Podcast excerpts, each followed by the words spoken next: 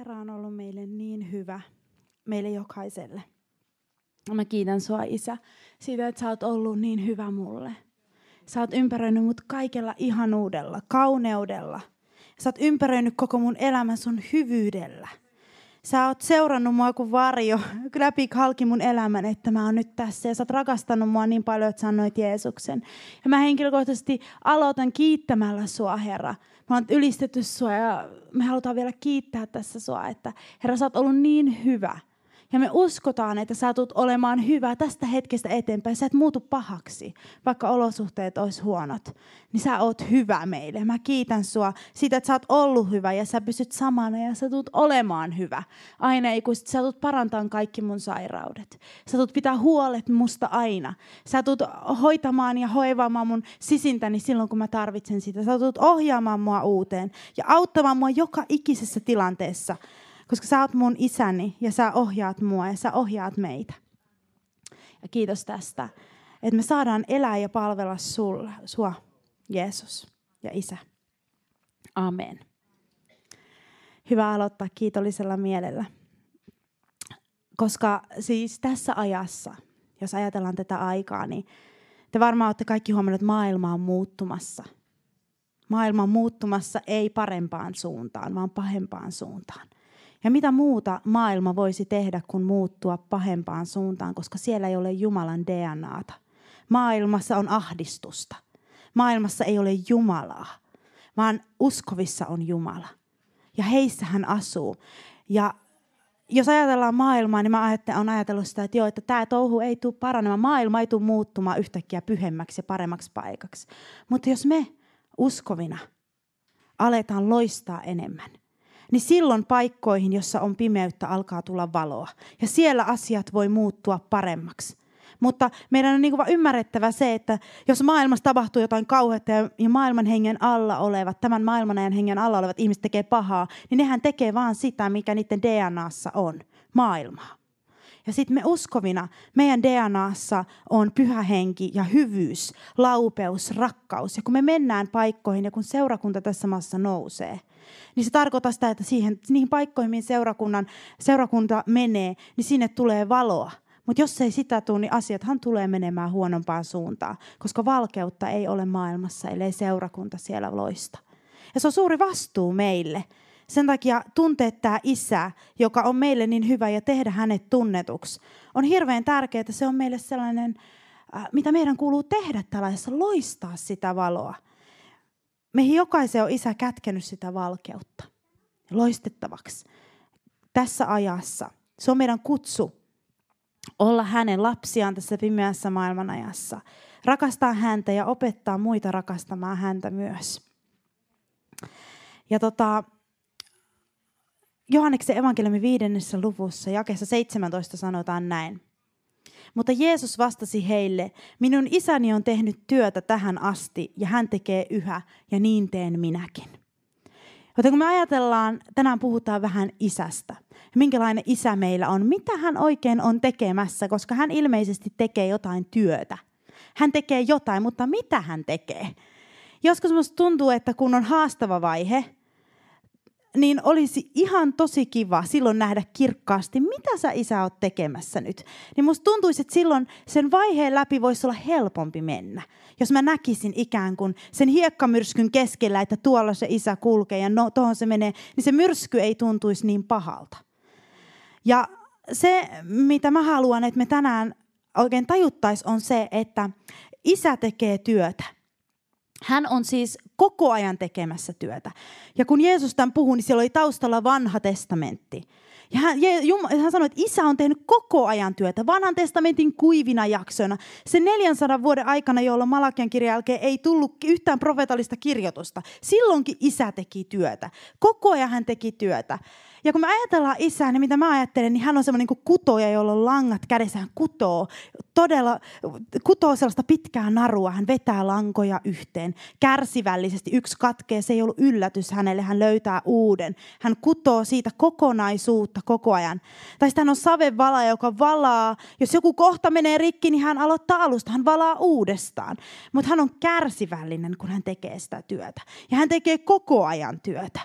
Ja tämä on se ikään kuin perusta, jonka päällä me seistään, että minun isäni, meidän isämme on tehnyt työtä tähän asti. Ja hän tekee edelleen työtä. Ja niin tekee Jeesuskin. Koko ajan, nyt kun me istutaan tässä, niin isällä on joku lanka menossa.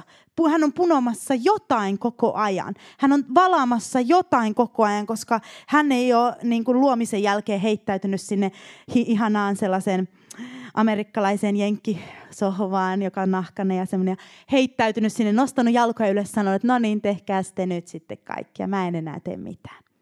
Ei, vaan hän tekee työtä koko ajan.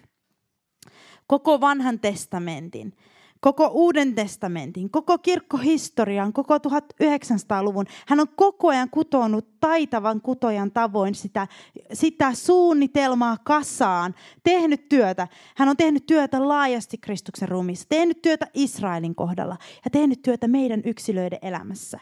Ja, ja jos me saadaan tämä kuva, meidän silmiin me todella saadaan ilmestys siitä, että hetkonen, Jumalahan on tekemässä työtä koko ajan mussa koko ajan mussa tekemässä työtä, niin me ei vaivuta niin, ää, me ei koeta sellaista sumua meidän silmien edessä niin paljon, jos me saadaan ilmestys siitä, että isä tekee työtä koko ajan. Että hän ei ole jättänyt kesken ja sanonut, että tämä on liian vaikeaa korjata tämä asia. Tämä on liian vaikeaa uudistaa. Ja jopa kun ajatellaan muutosta, niin meidän pitää nähdä se isä, joka on siellä muutoksen takana. Se isä, joka taitavan kutojan takoin tekee muutosta ja tuo muutosta eri tilanteisiin. Tää, et hänelle ei voi tapahtua vahinkoa, eikä häntä voi yllättää. Että oho, en tiennyt, että tällainen tilanne, miten tästä selvitään. Hänellä ei tule sellaista tilannetta. Hän tarkkaa maanpiirejä ja näkee jo etukäteen jokaisen myrskyn, koska siis mitään ei tapahdu meille uskovina ilman, että sitä ei oltaisi otettu huomioon siinä isossa kuvassa, siinä langassa, jota hän kutoo, siinä saviruukussa, jota hän valaa. Ja tämä pitää uskoa tämä raamatun paikka, Samna, joka sanoo, mutta Jeesus vastasi heille, minun isäni on tehnyt työtä tähän asti ja tekee yhä ja niin teen minäkin. Ja kuinka moni uskoo nyt tämän pohjalta, että Jumala tekee juuri nyt työtä, nosta käsi pystyyn. No niin, hyvä, ollaan samalla aaltopituudella. Että siis Jumala tekee työtä tällä hetkellä. Meidän ei tarvi aina ymmärtää sitä. Meidän ei tarvi täysin aina tajuta sitä, mutta meidän täytyy uskoa se, että Jumala tekee työtä. Joka hetki, kun me herätään, joka hetki, kun me kuljetaan. Ja jos me uskotaan, niin se antaa meille valtavasti voimaa ja me tullaan näkemään sen työn hedelmä myös. Sellaisia väliaikatiedotteita Jumala pitää, että tässä on, nyt hän esittelee, kun jollekin tulee läpimurto, tässä on nyt väliaika juttu, mitä hänelle tapahtuu. Työhän jatkuu ja varsinainen lopputulos näkyy vasta taivaan porteilla siellä. Mutta väliaikatiedotteita tulee, niin kuin juoksussakin tulee väliaikoja. Niin välillä hän näyttää, että nyt sä oot tässä vaiheessa ja näin paljon mä voin tehdä sun kautta. Ja nyt tässä vaiheessa ja tässä vaiheessa ja hän koko ajan tekee työtä meissä. Hän tekee muutosta. Ja tämän, tämän pohjan päälle mä rupesin ajattelemaan isää. Koska äh, meidän on, jos me halutaan tällaisen isän veneessä olla ja suunnitelmassa olla, niin meidän täytyy ymmärtää vähän meidän isäämme. Ja mä menin, mennään tuttuun paikkaan Luukas 15, 11 ja siellä on tarina tuhlaus, tuhlaajapojasta, kahdesta pojasta ja isästä. Ja jotta me ymmärrettäisiin isää paremmin, niin meidän pitää ymmärtää hänen ajatteluaan. Mitä hän on tekemässä nyt? Mitä hän on tekemässä, kun, hän, äh, kun me käymme tällaisia erilaisia vaiheiden läpi elämässä, tulee muutosta tai tulee erilaisia koetuksia tai ollaan äh, voiteluaallossa ja voima-aallossa. Mitä hän on tekemässä? Niin tässä mä en nyt lue tätä koko tarinaa, tämä on niin tuttu tarina, mutta kaksi poikaa. Ja toinen poika ei tajunnut ollenkaan isää. Otetaan tämä ensimmäinen poika käsittelyyn. Hän ei tajunnut, että isän talossa oli kaikkea, mitä hän tarvitsi. Hän ei tajunnut, että isä, isä, isän ruokapöytä oli runsas. Isän luona oli palvelijoillakin parempi olo kuin is, kaukana isästä. Hän ei tajunnut sitä. Ja koko ajan hänen sydämessään varmaan oli semmoinen, että mä haluan maailmaa, mä haluan maailmaa, tai riitä mulle, mä haluan maailmaa, tai riitä mulle. Ja se tuli sitten vaan esiin tuona eräänä päivänä, jolloin hän sanoi isälleen, että anna minulle se osa perinnöstä, joka minulle kuuluu. Siis hän ei vaan jotain rahaa osaa, vaan koko perintö. Siis kaikki se raha, te tiedätte, jotkut teistä saattaa odottaa kovasti perintöä joltain. Niin te tiedätte, että ajatellaan, että anna minulle se koko perintö, siis se mun osa. Se mun osa, joka on siis se koko osa, anna mulle kaikki se, mitä minulle kuuluu. Isä antoi hänelle siis ison rahaa summan. Vaikka tiesi, että se ei ole viisaasti tehty. Mutta koska isä ajatteli, että no ainakin mä säilytän jonkunlaisen suhteen siihen poikaan – vaikka mä tiedän, että se ehkä lähtee pois. Mutta jos mä en anna sille, niin se on jo päättänyt, että se haluaa se raha, se on päättänyt jo, että se haluaa maistaa maailmaa, niin mun on annettava se sille se raha, ja hän viisaan isän tavoin antoi sen rahan sille. Ja sitten isä ää, sanoi hei hei, ja poika lähti pois. Ja hän ei, isä ei pitänyt väkisin poikaa siellä talossaan, ja sitten kävi niin kuin kävi, elämän olosuhteet tuli, poika tuli nöyryytettynä, järkinsä tullena takaisin isän luokse. Ja mitä isä oli tehnyt siellä? Hän oli odottanut. Hän, ei ole, hän tiesi, että poika jonain hetkenä tulisi tulemaan takaisin. Hän oli, poika oli tuhlannut kaikki ne rahat. Hänellä ei ollut enää mitään siis tulevaisuus. Hänen se tule, tulevaisuutensa oli tuhlattu. Hän, se oli tuhlattu. Mutta hän tajusi, että isän luona huonoimmallakin on parempi olla kuin sillä, joka on maailmassa. Ja sitten kun se tuli se poika sinne isän luokse, niin isä iloitsi ja riemuitsi siitä ja puhui rakkauden sanoja sille pojalle. Koska hän tajusi, että vihdoin me ollaan saatu maailma pois ton pojan sydämestä. Vihdoin mä saan sen kokonaan itselleni. Ennen tätä se ei ollut mahdollista. Sillä oli aina se pieni halu siellä sydämessään, piilossa, aina se halu, että mä haluan maistaa maailmaa. Mutta vihdoin, nyt hän on kokonaan mun poikani mun talossani, eikä lähde täältä ikinä pois eikä lähde ikinä pois. Vaikka hän on tuhlannut rahansa, vaikka hän on tuhlannut isän rahat, niin silti isä oli iloinen, koska nyt hän sai vihdoin tämän pojan sydämen kokonaan itselleen ja hän kohteli tätä poikaa paremmin kuin hän ansaitsi, eikö vaan? juhlaviitta, sormus, oli vastassa häntä, juoksi niin kuin yleensä äidit juoksee, ei niin kuin sellaiset arvokkaat miehet, hän juoksi sinne, järjesti juhlat. Vihdoin maailma oli saatu sieltä syvältä tämän pojan sydämestä pois. Ja vihdoin hän on kokonaan minun, minun poikani ja rakastaa minua ja haluaa tulla minun luokseni. Ja sitten oli toinen poika, joka sitten kuuli tämän kaiken juhlahumun, tuli paikalle, suuttui siitä, että juhla järjestettiin. Meni mököttämään ja isä meni hänenkin luokseen. Isä ei sanonut, no mököttäköön siellä rauhassa. Mitä väliä yksi poika mököttää siellä? Vaan isä meni hänen luoksen taivutteli poikaa, puhui hänelle rakkauden sanoja, että sä oot aina ollut mun luonani. Kaikki mikä on mun on sun. Ja sä oot mun poikani. Puhui rakkauden sanoja. Hän puhui molemmille rakkauden sanoja. Veti, veti heitä pois. Ja toivon mukaan, ei kerrota mitä tapahtui, mutta toivon mukaan sekin poika tuli lopulta sisälle juhliin ja oli, että okei, okay, tämä on hyvä juttu. Ja mutta tämä poika ensin ei ymmärtänyt, että miksi, ja mekä ei pakosti ymmärrä, että miksi, mitä, mitä isä on tässä tekemässä että nämä, että näiden molempien poikien kanssa. Niin jos me halutaan ymmärtää isää ja mitä hän on tekemässä kaikkina aikoina, on tämä. Isälle ei ole tärkeää se raha. Isälle ei ole tärkeää se, kuinka monta peltoa sä oot kyntänyt, tai kuinka monta, jos puhutaan henkilösti Goliattia, sä oot voittanut. Mitä sä oot tehnyt isälle, mitä sä oot tehnyt. Vaan ainoa, mikä on ikinä merkinnyt mitään isälle, on se, oletko sinä häntä lähellä. Oletko sinä hänen talossaan. Isä sanoi sille pojalle jakessa 31. Isä vastasi, poikani, sinä olet aina minun kanssani ja kaikki mikä on minun on sinun. Ja tämä on se, mikä koskaan on merkannut isälle yhtään mitään. Koskaan on merkannut. Ja se on se pohja ja motivaatio, joka ohjaa häntä, kun hän tekee tätä työtä koko ajan. Miten minä saan nämä ihmiset minun lähelleni? Miten minä saan heidät? Tämä henkilö, tämä joku henkilö ehkä tarvitsee reissun sikolättiin ennen kuin hänestä maailma lähtee ja hän tulee minun lähelleen. Ja tämä toinen poika, ehkä hän tarvitsee suoraa puhetta nyt vaan siellä puutarhassa. Ja se on ehkä se asia, joka häntä auttaa. Tai ehkä joku lapsi tarvitsee sen, että häntä kohdellaan vaan radikaalisti paremmin kuin mitä hän ansaitsee. Ja se rakkauden virta vaan tulee hänen päälle, kun hän on möhlinyt pahan kerran. E, mikä keino se onkaan, mitä isä käyttää, niin se päämäärä meidän isällämme, se työ, jota hän on tekemässä, jota hän on tehnyt Aadamista ja Eevasta lähtien, halki vanhan testamentin, Jeesuksen aikoina, yksilöihmisten kohdalla, niin aina vetänyt heitä luokseen talonsa lähelleen. Ja millään muulla se menee aina niin kuin number one. Se on aina ykkönen. Se aina ajaa sen etusijan. Että hän vetää meitä luokseen. Sen eteen hän näkee vaivaa. Sen eteen hän tekee työtä. Sen eteen hän sallii kiemuroita ihmisten elämässä, koska hän tietää, että jotkut tarvitsee sitä. Että heidän täytyy käydä kiemura läpi ennen kuin he tulevat koko sydämisesti ja täysillä isän taloon. Ja sen takia, jos sä näet jonkun ihmisen, jolla on menossa uskon kiemura, joka tarkoittaa siis sitä, että se on ehkä laaksossa, se ehkä on koetuksessa, niin älä menetä toivoa. Älä menetä toivoa.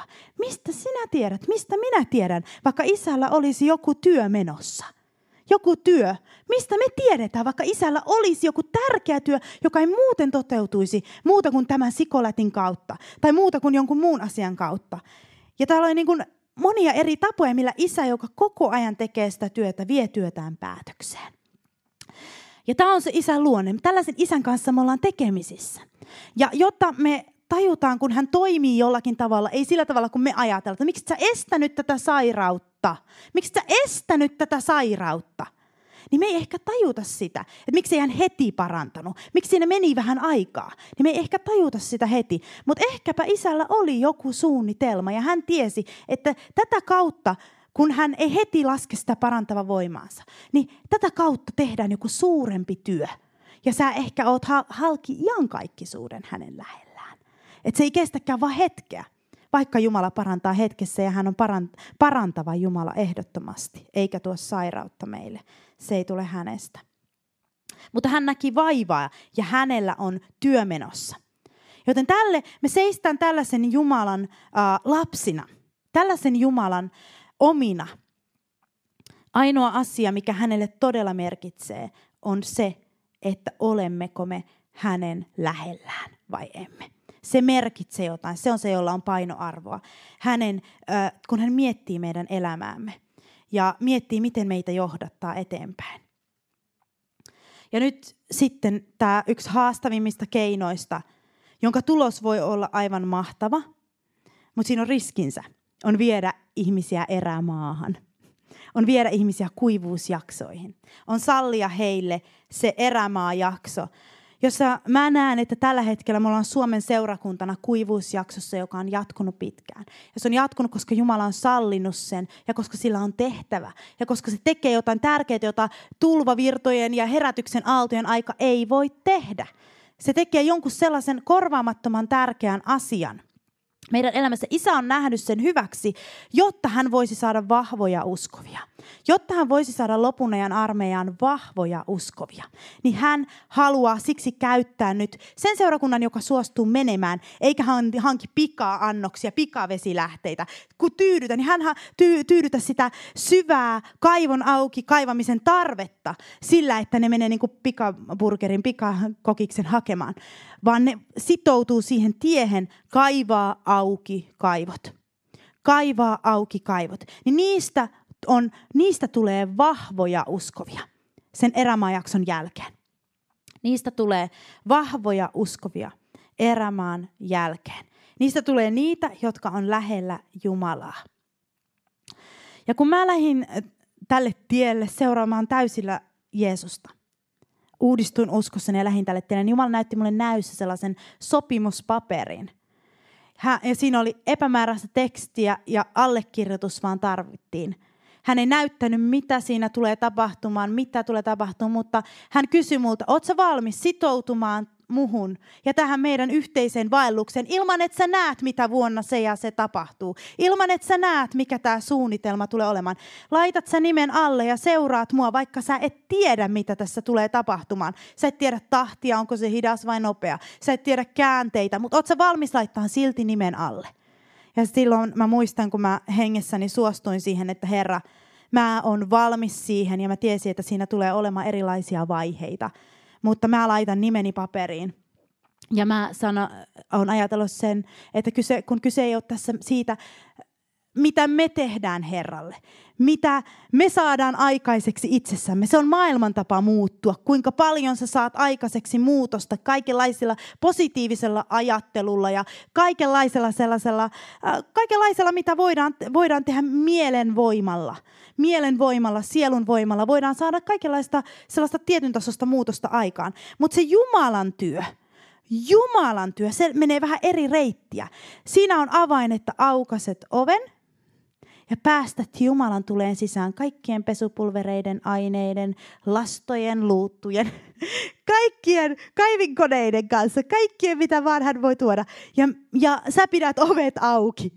Ja hän tulee sisään, tekee sen työn. Hän on se, joka vie sen työn päätökseen meissä. Me pidetään yllä sitä avointa ovea ja avointa sydäntä rukouksella ja sanalla ja tahdonvalinnoilla, mutta me ei niillä tehdä sitä työtä, vaan Jumalan henki tekee sen työn. Se ei ole sellainen, että jos mä julistan tarpeeksi paljon uskossa, niin sit mä muutun. Ei se mene sillä tavalla. Sä luot sen ilmapiirin silloin pyhälle hengelle tehdä työtä. Se on tärkeää julistaa uskossa, mutta sä et sillä julistuksella sitä työtä tee, vaan sä teet sen, että sä aukaset sun mieleen ja niitä asioita tippuu ja Jumalan henki alkaa vaikuttaa ja tehdä sitä työtä meissä. Se ei ole koskaan se, että meidän oma voimamme tai se, se on niin maailman tapasta, että tehdään ää, sillä omalla voimalla, omalla muskelilihaksilla. Me valitaan se tie ja Jumala valitsee, miten hän kuljettaa meitä. Me aukaistaan ovet ja Jumala valitsee, mitä hän tekee siellä sisällä. Joten siinä on sellainen pieni vivahde ero, mutta se on tärkeää ymmärtää, muuten se menee sinne maailman tapaan muuttua ja maailman tapaan uudistua. Ja se ei, ole, se ei tuo sellaista hengellistä tulosta, hengellistä tulosta, Jumalan kannalta pysyvää tulosta. Ja Hesekiel 37 on luku, jossa puhutaan kuolleista luista. Ja kuivista luista ja siellä sanotaan tällä tavalla. Herran käsi tuli minun päälleni ja vei minut pois hengessä ja laski minut keskelle laaksoa, joka oli täynnä luita. Hän kuljetti minua kaikkialla niiden ympärille ja minä näin, että niitä oli hyvin paljon pitkin laaksoja ja että ne olivat hyvin kuivia. Jumala vei profeetan sinne laaksoon. Ihmisen, hänen lapsensa vei sinne laaksoon, kuljetti siellä ja näytti, näytti, että tässä on todellinen tilanne, todellinen tilanne äh, sun elämässä, sun ympärillä maailmassa. Ja mitäs nyt tehdään? Mitä nyt tehdään, kun ollaan kuivien luiden keskellä? Mitä nyt tehdään? Se on testi meille. Jumala haluaa nähdä, kun hän kysyy tässä, hän kysyy ihmislapselta, ihmislapsi, voiko näistä luista tulla eläviä? Ja minä vastasin, Herra, Herra, sinä sen tiedät. Se on testi meille siitä, että Jumala näkee, mitä meissä on. Mitä, mi, mitä että hän, haluaa nähdä, hän näkee, että mitä me tehdään, kun me ollaan tällaisessa tilanteessa. Mitä me tehdään, jotta hän voi tietää, mitä hän voi tehdä meidän kautta. Että hän voi tietää, mitä materiaa hänellä on käytettävissä. Koska herätyksen aalto kun tulee, niin joka ikinen avoin uskova on uskon hengessä. Kaikki pomppii hihkuu ja mitä heikommankin kautta tapahtuu ihmeitä. Mutta sitten erämaa-aikana, kun me katsotaan niitä luita, kun me katsotaan niitä tilanteita, niin voidaanko me säilyttää se uskon henki silloinkin, niin silloin se on mennyt meidän sisälle. Silloin se on mennyt meidän sisälle, jos me silloinkin pystytään saamaan suustamme sanoja, jotka puhuu elämää. Silloinkin, niin silloin se on mennyt meidän sisälle. Ja vain se, mikä on mennyt meidän sisälle ja tullut elämäksi meissä, niin se tuottaa kunniaa Jumalalle ja se saa meidät kestämään halki koetusten. Se, mitä tapahtuu siellä kuivassa erämässä, vain se tuottaa kunniaa Jumalalle, todellista kunniaa. Jumalalle, kuinka paljon on todella jäänyt meidän sisällemme. Kuinka paljon on jäänyt sitä henkeä sinne asumaan, sitä voimaa sinne asumaan, koska se alkaa puhua, se alkaa toimia, se alkaa, se, se kaivon auki kaivaminen keskellä erämaata. Se on yksi isän reitti tehdä vahvoja uskovia, tehdä vahvoja, jotka seisoo vahvana. Ja jos sä kerran löydät reitin, sinne kaivolle kuivuuden aikana, niin sua ei ikinä kukaan koskaan ikinä kukaan koskaan ei voi ryöstää sitä pois, jos sä itse sen reitin löydät. Niin sitä ei voida sulta ryöstää pois. Ikinä koskaan kukaan ei voi ryöstää sulta sitä. Jos sä itse kaivat auki sen kaivon, heität jokaisen kiven pois, niin vaikka joku filistealainen täyttäisi sen joku epäuskoinen ihminen tulisi sun elämään ja ympäristö, vaikka se täyttäisi sen kaivon täyteen kiviä, niin sä kaivat sen uudelleen auki, koska sä tiedät, miten se kaivetaan auki. Ja tämä on yksi tärkeimmistä mun elämässä pilari. Pilari siitä, että mä oon halunnut oppia kaivamaan kaivon auki, jotta kukaan missään ikinä on, missä tahansa ei voi koskaan tukkia sitä. Koska mä, vaikka se olisi täynnä kiviä, niin mä pystyn sen kaivamaan auki, kun mä oon löytänyt ne työkalut ja keinot ja Jumalan kanssa nähnyt vaivaa etsien, että miten tämä kaivo aukastaan. Miten mä voin pitää kiinni siitä hengestä ja siitä elämästä, vaikka mulla olisi vaikea koetus menossa, vaikka olisi mitä tapahtumassa. Ja kun me ollaan siellä kuivien luiden laaksossa, niin Jumala karsii meistä pois asioita. Hän karsii meistä, koska tiedättekö, jos ajatellaan, sitä voidaan ajatella ihan maailma-ihmisiäkin, mutta hengellisiä johtajia tai hengellisiä vaikutusvaltaisia ihmisiä, tai kuka tahansa, jonka, jonka kautta Jumala on vaikka puhunut sulle tai mulle, niin me sieltä taustalta voidaan yksi juttu havaita – että he kulkee kaitaa tietä. Koska kukaan, joka kulkee laveaa tietä, niin sillä ei ole koskaan mitään merkittävää sanottavaa. Lavealla tiellä olevilla, niillä ei ole koskaan mitään merkittävää sanovaa. Nyt puhutaan uskovista ja uskomattomista. Siis ne, jotka elää laveasti, jolla on paljon vaihtoehtoja, paljon teitä, paljon suunnitelmia, paljon, paljon sellaista, ää, miten näin voi tehdä ja näin voi tehdä. Eikä selkeää kaitaa tietä, mitä kulkea niin niillä ei ole koskaan mitään sanottavaa. Ja Jumala vie meitä kaidalle tielle antaakseen meille sanottavaa ja antaakseen meille laajemman vaikutusalueen. Mitä kapeampi tie, mitä kapeammat mm, ikään kuin arvot Jeesus sanoi, että minä olen tie, minä olen totuus ja minä olen elämä. Se oli hyvin kaita. Ei ole muita teitä. Ei ole muuta totuutta kuin minä. Ei ole muuta elämän lähdettä kuin minä. Se oli hyvin kaita ja siksi hänellä oli laaja vaikutusalue. Ja siksi kaikilla, jotka kulkee kaitaa tietä, niillä on laaja vaikutusalue. Se laajenee ja laajenee, mitä kapeammaksi ja kaidemmaksi valintojen kautta sun ties käy. Se on se tie siihen, että jos me halutaan voimakas, voimakas rukouselämä – vahva, vahva todistus ihmisten edessä, niin kapena, kavenna tietä. Tietä kavennetaan jättämällä pois elämästä asioita, jotka vie sun energiaa ja aikaa, harrastuksia. Sellaisia asioita, jotka oli niin tärkeitä, mutta jotka vie energiaa ja aikaa niin, että sä et pysty keskittymään Jumalaan. Ja tänä aikana me tarvitaan uskovia, jotka keskittyy Jumalaan ja Jumalan valtakunnan eteenpäin viemiseen, vaikka ne tekis kaikkia työasioita ja muita. Mutta me tarvitaan niitä, jotka sydämessään kulkee kaitaa tietä ja keskittyy Jumalaan. Ei rakenna omia linnojaan. Ei rakenna kaikkea, kaikkea sellaista pelkästään maallista, vaan keskittyy Jumalaan ja Jumalan valtakuntaan. Ja ne tulee olemaan niitä ihmisiä, joilla on suuri ääni. Suuri ääni tulee olemaan niille, jotka kaventaa, joten pidä etuoikeutena, jos Jumala karsii sun elämästä turhia asioita pois, koska hän on silloin valmistamassa sun ääntäsi, että se olisi laajemmalle ulottuva ääni. Jos hän karsii sellaisia, jotka on vuosiakin ollut sun elämässä, karsii asioita, jotka, jotka tuntuu, että ne vie aikaa ja energiaa Jeesukselta, pyhäne, pyhältä hengeltä, hänen kuulemiseltaan, hänen kanssaan olemiseltaan, niin se on silloin Jumalan hyvyyttä sua kohtaan, koska hän haluaa käyttää suojamua laajemmin ja antaa meille äänen, että meillä voisi olla jotain merkittävää sanottavaa, koska se tulee aina siitä, että mitä kapeampi se tie on Jeesuksen kanssa. Että sulla ei ole aina vaihtoehtona muuttaa Amerikkaan tai Afrikkaan, koska Jumala on laittanut sut tähän ja sä et kerta kaikkiaan voi lähteä. Niin se on kaitatie. Myös tällainen näin, että sulla ei ole aina vaihtoehto. Joskus Jumala johdattaa, mutta että sulla on, sulla on sellainen asenne, että se on kaita se sun tie, että sulla ei ole vaihtoehtoja, jos Jumala sanoo, että sun kuuluu nyt olla tässä. Ja se, että me seisotaan niissä laaksovaiheissa vahvona, se antaa myös meille äänen Se, että me seisotaan niissä vahvoina, pidetään kiinni siitä, että vaikka on kuolleita luita, niin silti mä luotan Jumalaan. Mä luotan Jumalaan, niin se antaa meille äänen, koska niin monet kaatuu, niin monet vaipuu sinne Luukasan jatkoksi.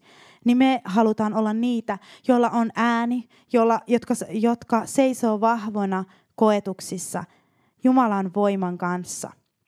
Ja tällaisia uskovia me halutaan olla, yksilöitä. Ja se, mitä me tehdään, niin se vaikuttaa, siis ne valinnat, joita me nyt tehdään, ylistää, kaventaa tietä, niin ne vaikuttaa koko tämän kansan tulevaisuuteen meidän valinnat, vaikka sulla olisi elinvuosia enää viisi tai viisikymmentä, niin ne valinnat, joita sä teet, niin ne, se ilmapiiri jää tähän hengelliseen tilaan, joka täällä maassa on. Se, mitä valintoja me tehdään, mitä me tehdään, niin se perintö jää tähän aikaan. Se perintö jää, vaikka meistä aika jättäisi, tai vaikka meidät kutsuttaisiin johonkin muuhun tehtäviin, niin silti se perintö jää tähän. Ja siksi ne valinnat on niin tärkeitä. Ja niillä kun me yksilöinä tehdään niitä valintoja, niin silloin me muutetaan omalta osaltamme tätä kansaa ja omalta osaltamme viedään valkeutta eteenpäin. Joten kenenkään valinta ei ole merkityksetön. Valinta kaventaa tietä, valinta puhua kuolleille luhille, valinta luottaa isään, että hän on tekemässä todella jotain hyvää työtä meidän elämässä. Ja jos ajatellaan, tällainen kuolleiden luiden vaihe ei ole kiva, eihän se ole kiva vaihe. Eihän se ole semmoinen, että kaikki hihkuu, kun sinne menee. Eihän se ole sellainen, että jee, jee, laaksoon, jee, jee, kuolleiden luiden laaksoon. Haluan, haluan sieltä kulkea.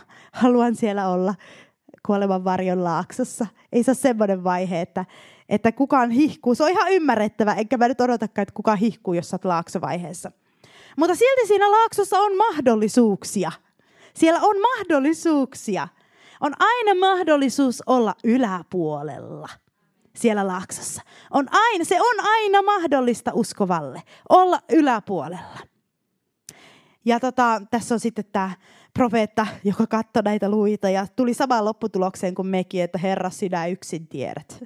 Näistä ei kyllä tule mitään, että se ikään kuin tuntuu varmaan hänestäkin, että se maailmantapa ei nyt oikein auta, että tästä täytyy saada jotain, jotain sellaista niin kuin apua taivaasta.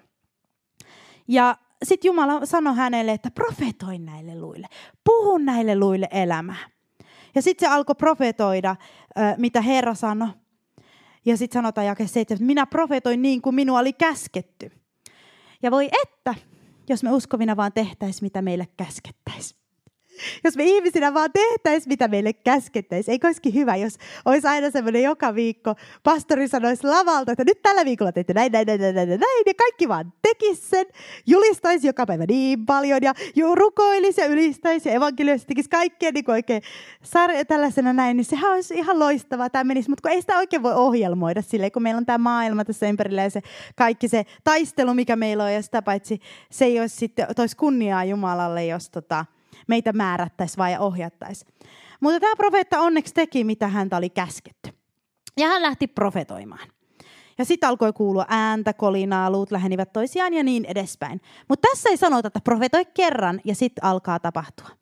Me ei tiedetä, kuinka kauan hän profetoi. Kuinka kauan? Hän saattoi profetoida kerran. 20 kertaa. Ehkä hän pelasi shakkia siinä välillä, ehkä vähän nukahti siihen, mitä hän tekikään.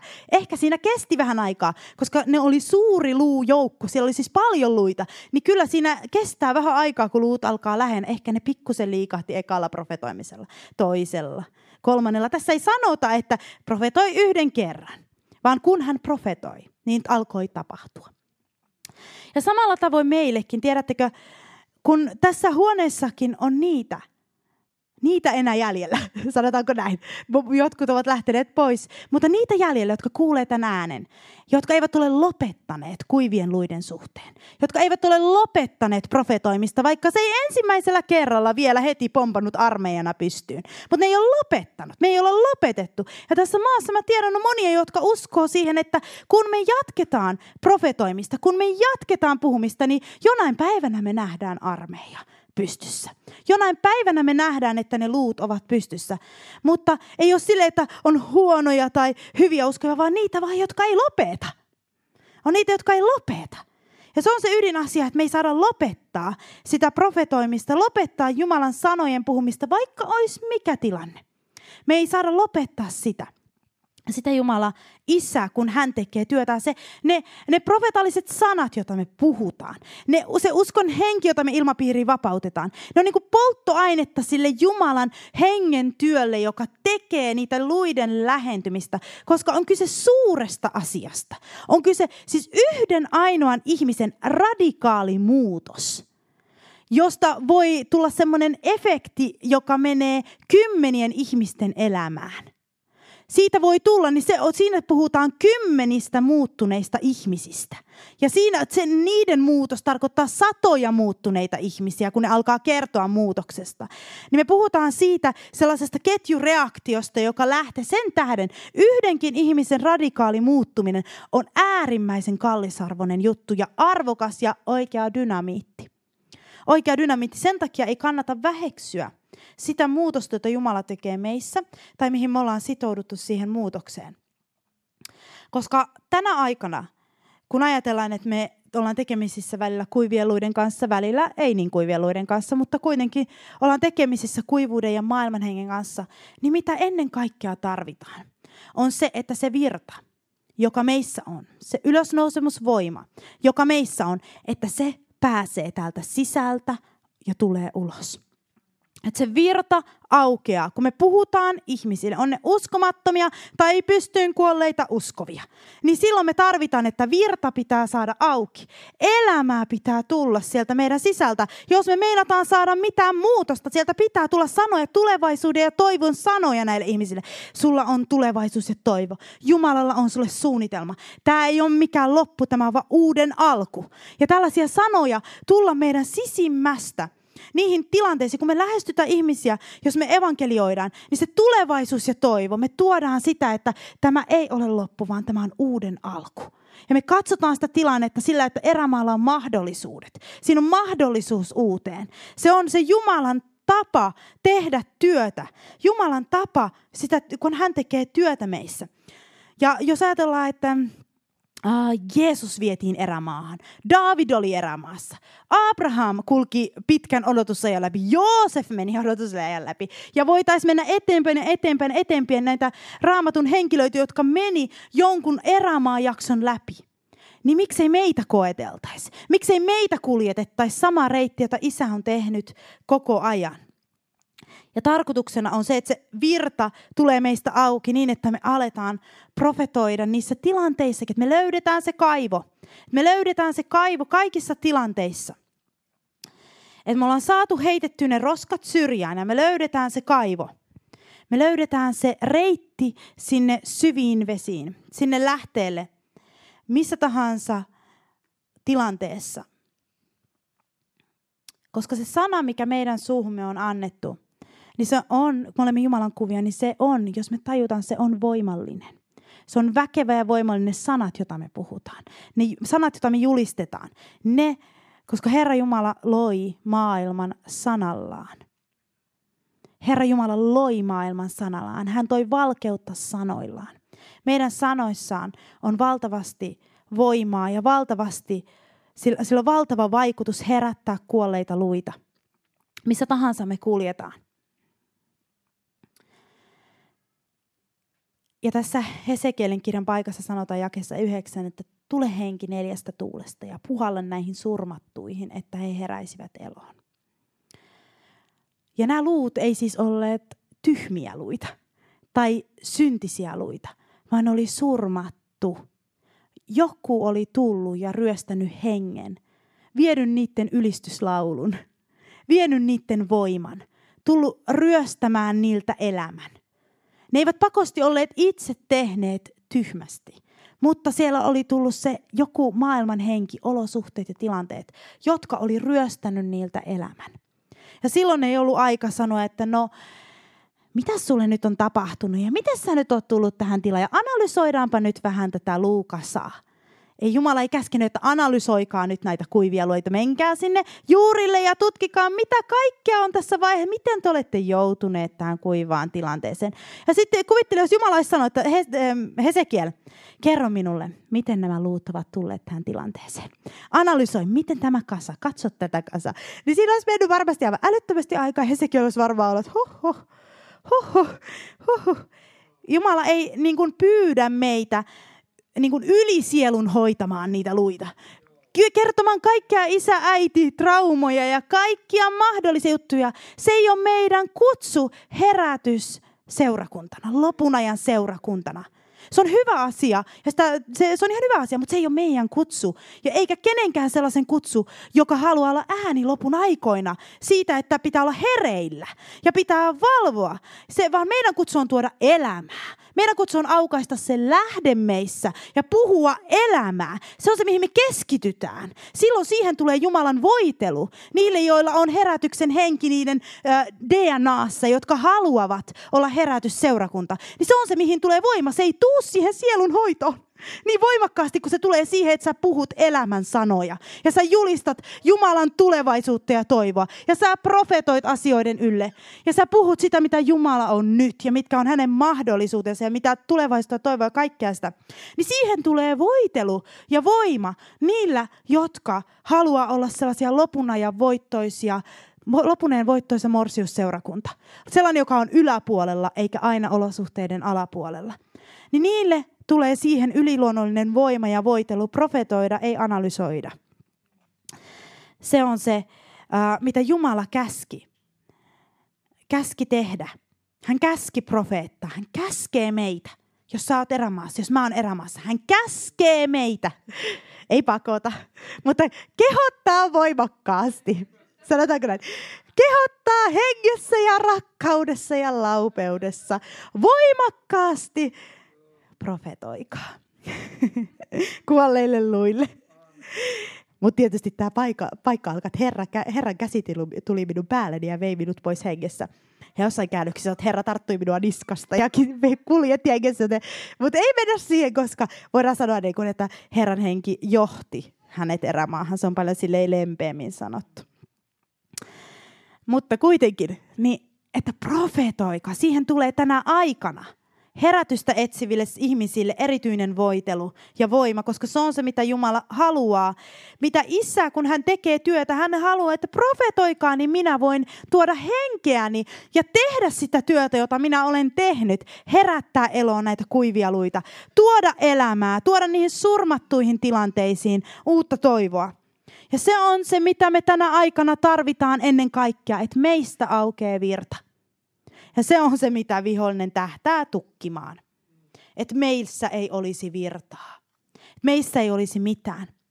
Meissä ei olisi elämää, jota antaa muille uskomattomille ja uskoville.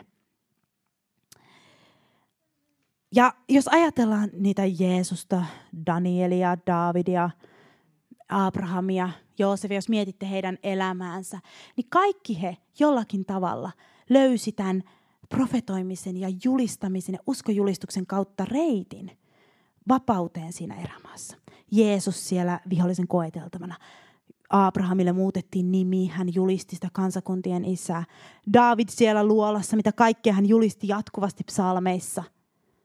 Joosef siellä luotti Jumalan ja varmasti julisti, vaikka kaikkea sitä ei ole talletettu meille. Ja he pääsivät käsiksi siihen lähteeseen, siihen ylösnousemusvoimaan, joka tällä hetkellä asuu jokaisen meidän sisällä. Ylösnousemusvoima, joka on meidän sisällämme se lähde. Jos, se nyt, jos nyt pystyttäisiin ottamaan kaikki ne kivet ja roskat ja kaikki, mitä on tapahtunut pois, niin tässäkin tilassa pulppuaisi älytön lähde. Mutta me ymmärretään se, että on tilanteet ja olosuhteet, jotka on saanut tukki jotain meidän lähteestä. Ja se, mitä tänä aikana meidän täytyy tehdä, ennen kaikkea satsata siihen, tähdätä siihen, että se lähde saadaan auki. Se lähde saadaan auki keskittyä siihen, koska se tuo ratkaisun niin moniin asioihin, koska silloin sä alat myös tajuta, sä aistit, missä isä kulkee. Ja silloin sä, sulle tulee helpotus myös niihin tilanteisiin, joissa koetaan ahdistusta. Kun aistitaan, että hetkonen, isähän kulkee tuolla juuri mun edessä ja tossahan se on menossa. Kyllä mä tämän läpi voin mennä. Eihän tämä ollenkaan niin paha kuin mä luulin. Tämä tilanne. Eli me puhumme, henki toteuttaa – me puhumme profetallisia sanoja, profetallisia sanoja ilmapiiriin ja henki toteuttaa. Että ei anneta meidän kenenkään olla niiden eilisen sanojen kahlimia. Mä teen joka kerta, kun mä saarnaan. Tai joka kerta, kun mä teen jotain Herralle on jossain esillä. Tai teen jotain sellaista, jos mä venytän mun uskoani. Ja sitten jos mä joskus epäonnistun, niin mitä mä teen heti sen jälkeen?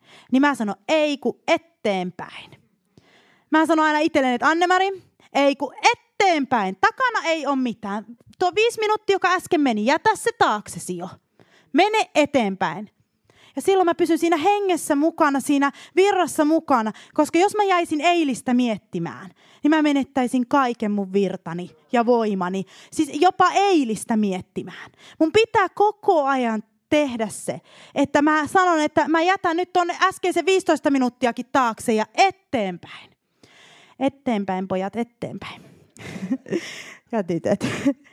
Mutta siis se on mitä mä asenteellisesti teen, koska, mä, koska mullakin on ollut niitä hetkiä, kun mä oon kokenut, että mä oon epäonnistunut surkeasti. Ja mä joskus annoin sen tulla mun päälle. Ja mitä tapahtui? Mä saatoin olla viikon maassa ja tuhlata viikon kallisarvoista elämää olemalla maassa ja kuopassa jonkun asian tähden, joka iankaikkisuudessa merkitse mitään näin. Niin sitten mä tein sen päätöksen, että jos mä epäonnistun, niin mä sanon itselleni eteenpäin. Ja heitän ne tunteet, jotka painaa ja tulee, kaikille meille tulee ne aistavat tunteet. No mutta kun sekin ajattelee musta nyt noin huonosti. Ja pitäisikö mun nyt, mä tein niin surkeasti ja näin ja näin ja näin. Niin mä sanon, ei, eteenpäin, unohda se. Unohda ne tunteet, unohda ne asiat. Nyt on vaan pakko mennä eteenpäin, koska muuten sä jäät vankilaan heti. Ja silleen mä oon saanut säilytettyä sellaisen juoksun itselläni. Ja mä tiedän, että teillä muillakin on varmaan samanlaisia kokemuksia. Mä vaan nyt sen täältä sanon ääneen. Mutta siis kaikki uskon, äh, ikään kuin tossa, niin se alkaa siitä, että sä sanot niitä sanoja. Sä puhut niitä sanoja. Se ei ole se lopputulos. Ei ollut lopputulos, että Hesekiel istuu 20 vuotta profetoimassa näille luille eikä mitään tapahdu. Ei se ollut se lopputulos Jumalalla, mutta se oli se alku. Se oli se tie. Kyllä sieltä jotain kuuluu, sieltä kuuluu armeijan lopulta nousta ja tulla tekoja, tulla voittoja, tulla asioita, mutta kaikki lähtee niistä uskon sanoista, niistä sanoista, joita me puhutaan ilmapiiriin. Et jos me halutaan joskus päästä tekemään niitä Jumalan tekoja, niin ensin täytyy puhua niitä Jumalan sanoja niitä Jumalan profetallisia sanoja, sitten päästään tekemäänkin niitä tekoja. Kun me ensin puhutaan niitä sanoja, niin siellä on johonkin mihin astua siellä edessä, kun siellä on jotain sanoja, jotka on valmistanut sitä tietä meille. Ja sitten me voidaan astua. Ja sen takia on hirveän tärkeää, että me profetoidaan ja puhutaan itsellemme joskus peilin edestä, että hyvää huomenta sinä Herran soturi, sinä hedelmän kantaja, sinä väkevä Jumalan nainen tai mies. Ja sitten herra, vaikka joskus tuntuu siltä, että kaikkea muuta nukuttu neljä tuntia ja herätty ja kahaa, ei ole mitään toivoa tässä. Niin silti mennä sanomaan, sanoa, että sinä, sinä siellä. Sinä mä joskus teen itselleni sille, että sinä siellä, sinä jolla on musta silmän aluset. Sinä, joka katsot minua hassusti. Sinä siellä, Jumalan soturi. Siis sille ei niin kuin puhua sitä, koska silloin mä huomaan, että se antaa pikkusen parempaa, parempaa mieltä siihen päivään, vaikka se ehkä heti korjaisi, mutta ehkä se huomenna sitten on mun edessäni se Jumalan soturina oleminen. Mutta jos et sä puhu mitään sanoja tulevaisuuteen, vaan sä aina kattelet sitä, e, murehdit sitä eilisen epäonnistumista tai mitä siellä onkaan. Koska siis mä sanon, että jokainen meistä on tehnyt jotain väärin. Ja jokaiselle meistä on tehty jotain väärin. Niin mulle kuin kaikille muillekin. Mutta meillä kaikilla on se valinta nousta siitä yläpuolelle ja mennä eteenpäin. Ja se on, että niin kuin sanotaan, että joka päivä on armo uusi. Mutta se on valinta ja se henki, että minkä takia se on niin arvokasta, että sä, et jää, sä voisit jäädä vellomaan. Ja on niin paljon kristittyjä, jotka velloo sielunhoidosta sielunhoitoon, velloo niissä menneisyyden kahleissa. Ei se tarkoita sitä, että et sä koskaan käsittelisi kunnolla niitä, mutta että sä vellot niissä, me, me sielunhoidosta toiseen jatkuvasti niin se sun virtasi tukahtuu. Ja sit sulle virtaa ja sulle todistusta tänä aikana. Ja sä et pysty olemaan semmoinen herännyt uskova silloin. Sä et pysty olemaan sitä. Ja sen takia sitä pitää niinku varoakin. Sitä, ettei jumitu sinne ta- menneeseen. Ettei jumitu sinne menneeseen, koska Jumalan herätyksen DNA on meissä jotka nyt kuunnellaan tätä sanomaa minussa ja teissä. Meissä on se herätyksen DNA. Eli että me ei tyydytä siihen vaan, että me, me, meidän sydämessä on sellainen valtava jano, koska me ollaan saatu joskus koskettaa sitä, että Jumalalla on jotain enemmän. Jotain enemmän, vaikka mä en tiedä mitä se on. Mutta vaikka mä en tiedä mitä se tarkalleen on, niin se jotain enemmän on Jumalalla meille jotain enemmän kuin Jumalalla meille, että hänellä ei voi olla menossa vain sellainen um, evakuointisuunnitelma. Tiedättekö että äkkiä seurakunta pois täältä.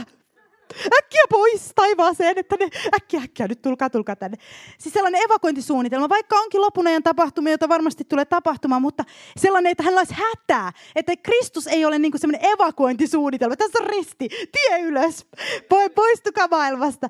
Ei, vaan täytyy olla, että on olemassa semmoinen äh, hallintavalta ja voima, joka on saatavilla uskoville ja jolla voi voittaa kaiken.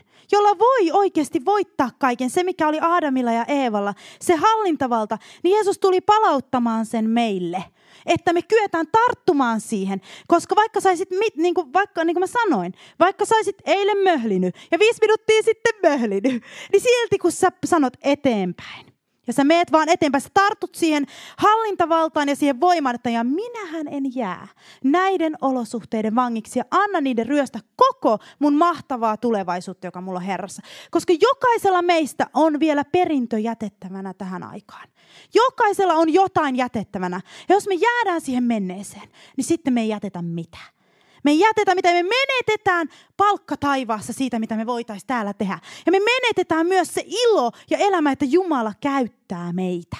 Jokaisella meillä on se hallitsijan DNA täällä sisimmässä. Se vaan saattaa olla niiden roskien ja kaikkien alla, mutta silti se on meil, meillä. Ja mitä mä haluan nähdä sen, että sellainen aalto tulee tähän maahan, että se hallintavalta palautuu jälleen seurakunnalle, että he eivät ole tuulten ja tuiskujen heiteltävänä, vaan he ovat yläpuolella.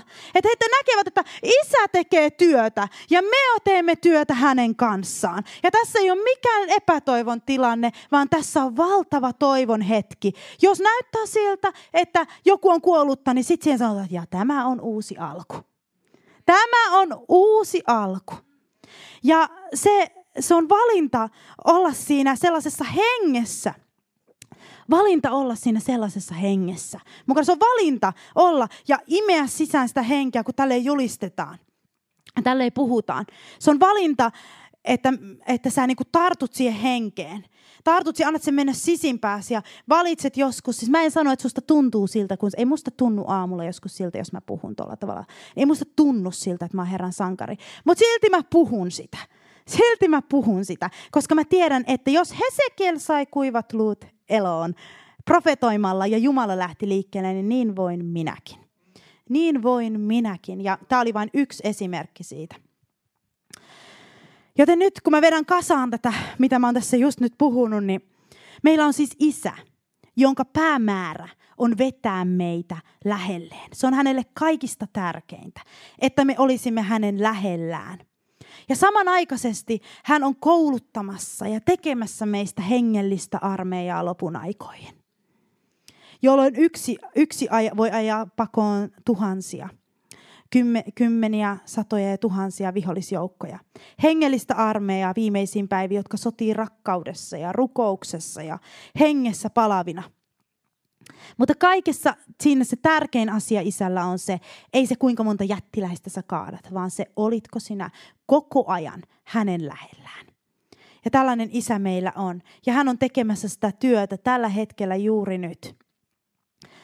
Joten kun me nähdään se, missä isä tällä hetkellä kulkee, me voidaan astua si- siihen.